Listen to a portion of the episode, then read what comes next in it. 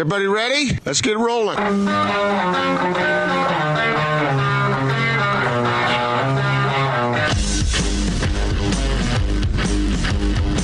This is The Big Show on 97.5 1280 The Zone and The Zone Sports Network. Big Show, Gordon Monson, Jake Scott, 97.5 and 1280 The Zone. Thank you very much for making us part of your day. We're going to talk to Kristen Kenney coming up here momentarily. Of course, she makes the magic happen at AT&T Sportsnet. We'll get her thoughts on the, the NBA's plans to return as well as the Utah Jazz. Very much looking forward to uh, talking to Kristen. In fact, let's waste no time. Let's get out to the Sprint special guest line. Sprint, they make it safe and easy to get what you need online. Visit sprint.com for online services and local store availability. As we mentioned, uh, she makes the magic happen for AT&T Sportsnet. She's our friend Kristen Kenney with us here on the Big Show. Hi, Kristen. How are you? Hey guys, I'm doing all right. How are you? We're doing great, especially uh, since it seems like we could possibly have basketball here in our future. What are your thoughts on the NBA's detailed plan to resume in Orlando? I know when you introduced me as making magic happen on the sidelines, I'm hoping and so excited to make the magic happen, even though I'm not going to be on the sidelines uh, in Orlando. But yeah, I'm, I'm just excited for hoops to be back. Um, seriously, it's uh, been a tough few months here, but just to get basketball back in action, even though we're not going to be on the grounds in Orlando uh, because of the restrictions and skeleton crew that they'll have there, um, it's still going to be fun. So it'll be interesting to figure it out and, and broadcasting remotely and uh, trying to do a lot of Zoom interviews with the players, right? So, uh, are you satisfied with the setup down there in the uh, that the NBA has gone to great lengths to create? Do you think it's does it sound safe to you? Does it sound proper, appropriate? So here's the thing. Um, clearly, I'm, I'm not an expert on this, but I've talked to several people, players, staff, uh, you name it, on the, the thoughts on this. Um, you know, it, this is a hard thing to do because you look at other sports coming back, um, golf and motorsports, and a lot of those sports are not, you know, obviously not contact sports and in close proximity. That that's how basketball will be. So, you know, there's so many different things that they the NBA has to do. Um, I think they're doing their best to be able to get um, games back in action. Um, it's it's interesting to see how everyone's going to be in the bubble and and how they've set up the various hotels and the extra safety there. I think some of the rules, obviously, you know, there's a little bit of question marks and laughter behind some of them, like the ping pong but no doubles, right? Um, so that's that's interesting as well as the second row of coaches and other players, quote unquote, um, having to wear masks in the arena. So there's things like that that I know clearly the the NBA and um, health and professionals are coming together to really make this as safe as it can be for the players.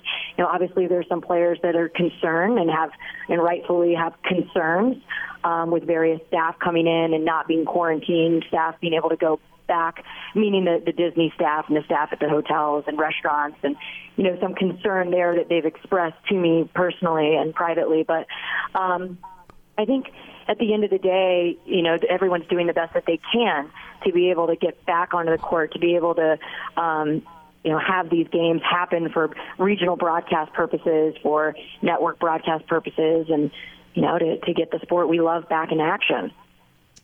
What do you think about the the ramp up plan to the games? You know, including camp there in Orlando, camp here, or or in market. Are they giving themselves enough time to get the players in shape and where they need to be to play NBA basketball?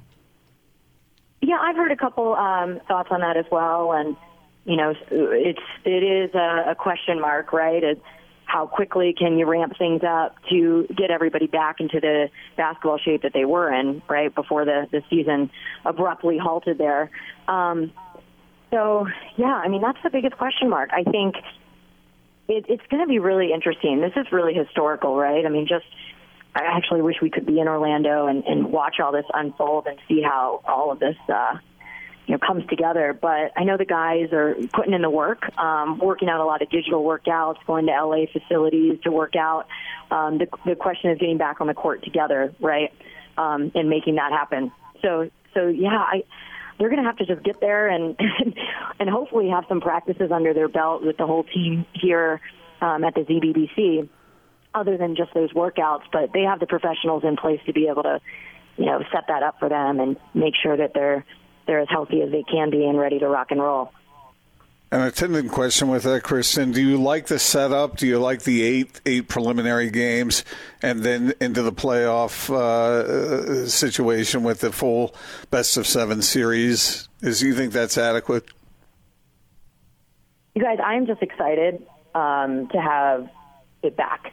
I I didn't even care about the format or look at the the details of it when I first heard that it was coming back, basketball was coming back, the NBA coming back, I was just jumping for joy. I don't know if you guys felt the same thing, but to me, I really could care less about the format, the way it's laid out and, and whatnot, just to be able to have the games. It's basically up to the the players and to feel, you know, to be able to have those conversations um, with the organization. And I know they've done that to set up something where they feel like they can have uh, the most success and be able to get back in action and uh, resume not only the, the season, the games that are left, but also be able to have a playoff.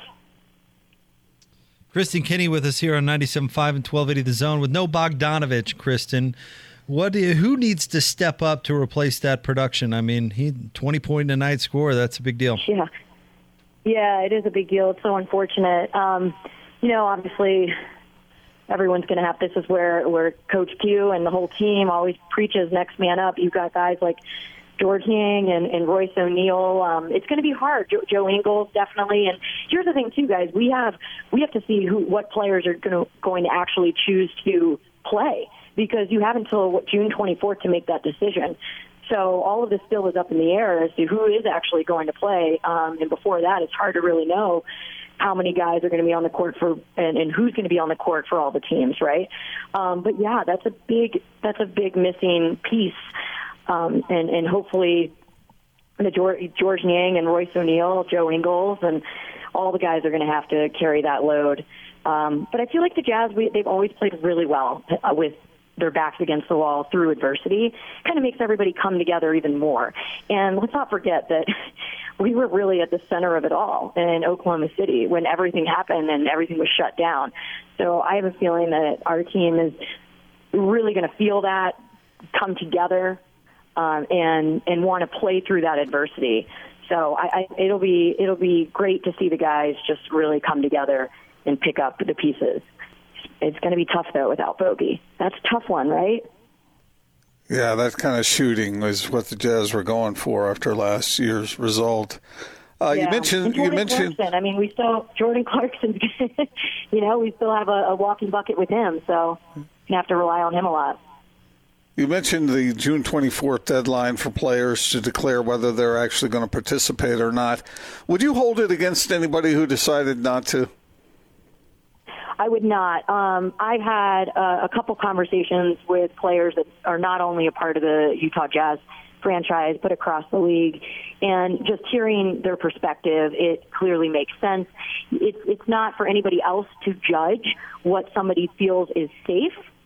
Um, it's not for me to judge what somebody feels is safe or not safe. And you also have to factor in everything going on uh, with the, the social injustice in, in the world and, um, and, and what people are wanting to fight for in that movement as well, um, being brought to the forefront and wanting to make sure that playing, from what I've, my conversations, private conversations have been, playing, um, obviously the guys, you know, guys want to get back to playing. I'm not saying this is everyone's viewpoint, but from that perspective of, hey, maybe I don't want to play, and the reason I don't want to play is because I don't want the games to distract from the overall um, momentum that uh, we're getting in terms of uh, social justice so and reform that needs to happen. So I understand all those viewpoints. You heard what Ed Davis said about that as well. His perspective of he wants to play um, and needs to play. But I understand those that don't want to play for that or for the safety reasons, and I and I can't judge and I can't say there's anything wrong with that. Kristen, is there a, an overall NBA storyline you're really looking forward to being resolved or seeing how it plays out? Um, I'm interested to just honestly, this is this is historical. Being in a bubble, having the limited um, staff, each team bringing what 34, 35 total. This is just unprecedented. Uh, I think the biggest thing too for me is we were so to say, ground zero with all of this and bringing us, bringing back that um, that memory, that moment, being in Oklahoma City, and uh, you know, not knowing what's going to happen. So having these games resume and having the Jazz be back on the court and in this particular setting, knowing it's in a bubble, knowing we're still in a pandemic, um, I think that's the biggest storyline. I think how teams are adjusting, how players will adjust and adapt, uh, and then also making sure that the games do still focus and shine light on the issues that need to be brought to the attention and not becoming a a distraction to those those issues and the movement that's going on with Black Lives Matter. So I just think all of that together, seeing how all of that plays out, this is it's going that to me is the most interesting part. Who do you think's the best team in the league? Who do you think's going to pick up and just fly through these playoffs? You uh, you expecting it to be the Lakers or the Bucks or someone else? Oh man, I you know it's so tough. It's it, it really is just so crazy because there's so many things that are going to have to go into this, and um, you know who's going to end up sitting out, who's going to end up playing. I still think the Bucks are going to be. That's going to be really uh, exciting to see them play, and especially playing the Jazz. And I know they're the teams that are in the hotels together get to scrimmage against one another, so that'll be pretty cool to kind of gauge where everyone's at. Um, yeah, Lakers, Bucks. Uh, it, it's but again, it depends on who's actually going to decide to play um, and who's going to choose to sit out. Kristen, thank you so much for jumping on. As always, can't wait for that NBA season to get here. Yeah, same here, guys. Thanks. Kristen Kenney from AT&T Sportsnet with us here on 97.5 and 1280 The Zone. Gordon, let me ask you this. Is there a overall NBA storyline that's tops on your list? Uh, you want to see how it how it goes? Just who's the best team. That, that's the most interesting thing to me. Uh, and, and, then, of course, locally, how do the Jazz stack up with with others? How will they be able to rebound? How will they be able to uh, overcome the loss of Bogdanovich, like we were talking about? Um, and, and, whether they really are one of the better, one of the best teams in the West. Uh, yeah, that's interesting to me. But I think there are teams in the East that are really interesting. I mean, Toronto that is a heck of a story, Jake. The way they've been able to play without Kawhi Leonard this year. I agree. Um, I mean, that that is just admirable to me. And you've seen the growth of the players to fill in the gaps with Kawhi being gone. And the Jazz know how tough the Raptors are. Uh, I, I've I've been so impressed by that that franchise being able to sort of uh, absorb that kind of loss and then and then play on the way they have. Uh, really, really good. And I and I think the West is vastly superior to the East, but the but the East has some nice teams in it. Uh, so I don't know. Are the Jazz are the Jazz better than the Nuggets? Are the Jazz better than the Rockets? Are the Jazz better than the Thunder?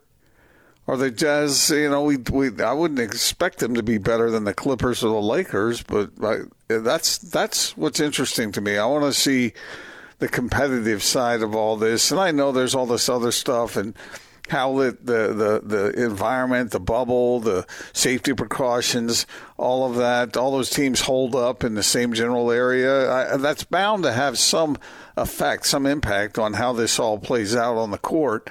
But it's what happens on the court to me that is uh, is most interesting.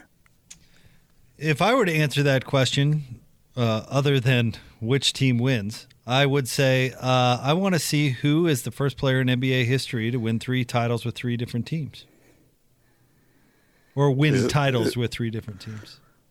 Huh. Okay. You're speaking specifically of Kawhi and LeBron, right?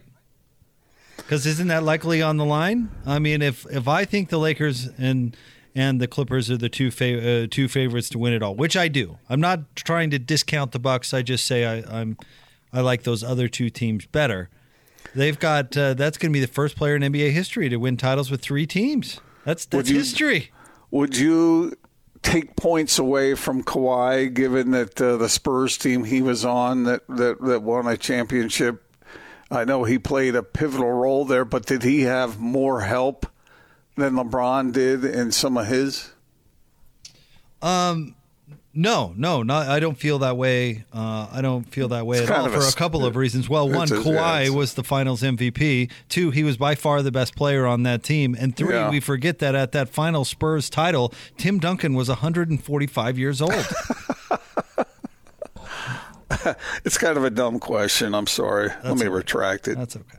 That's all right. Yeah, Although, I, yeah, that is interesting. I haven't really thought of that. I haven't given much thought to it.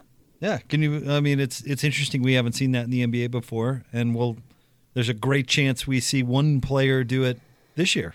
I think that's. I don't know if that's a good thing or a bad thing, because it used to be that if you had a that kind of player who could have that kind of influence on the outcome of games, chances are they're going to stay with the same team, or not certainly not go at it with three different teams.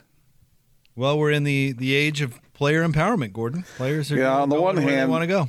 On the one hand, I like the flexibility involved. I like the fluidity of the competition. On the other hand, I I feel for the fans that get desert it.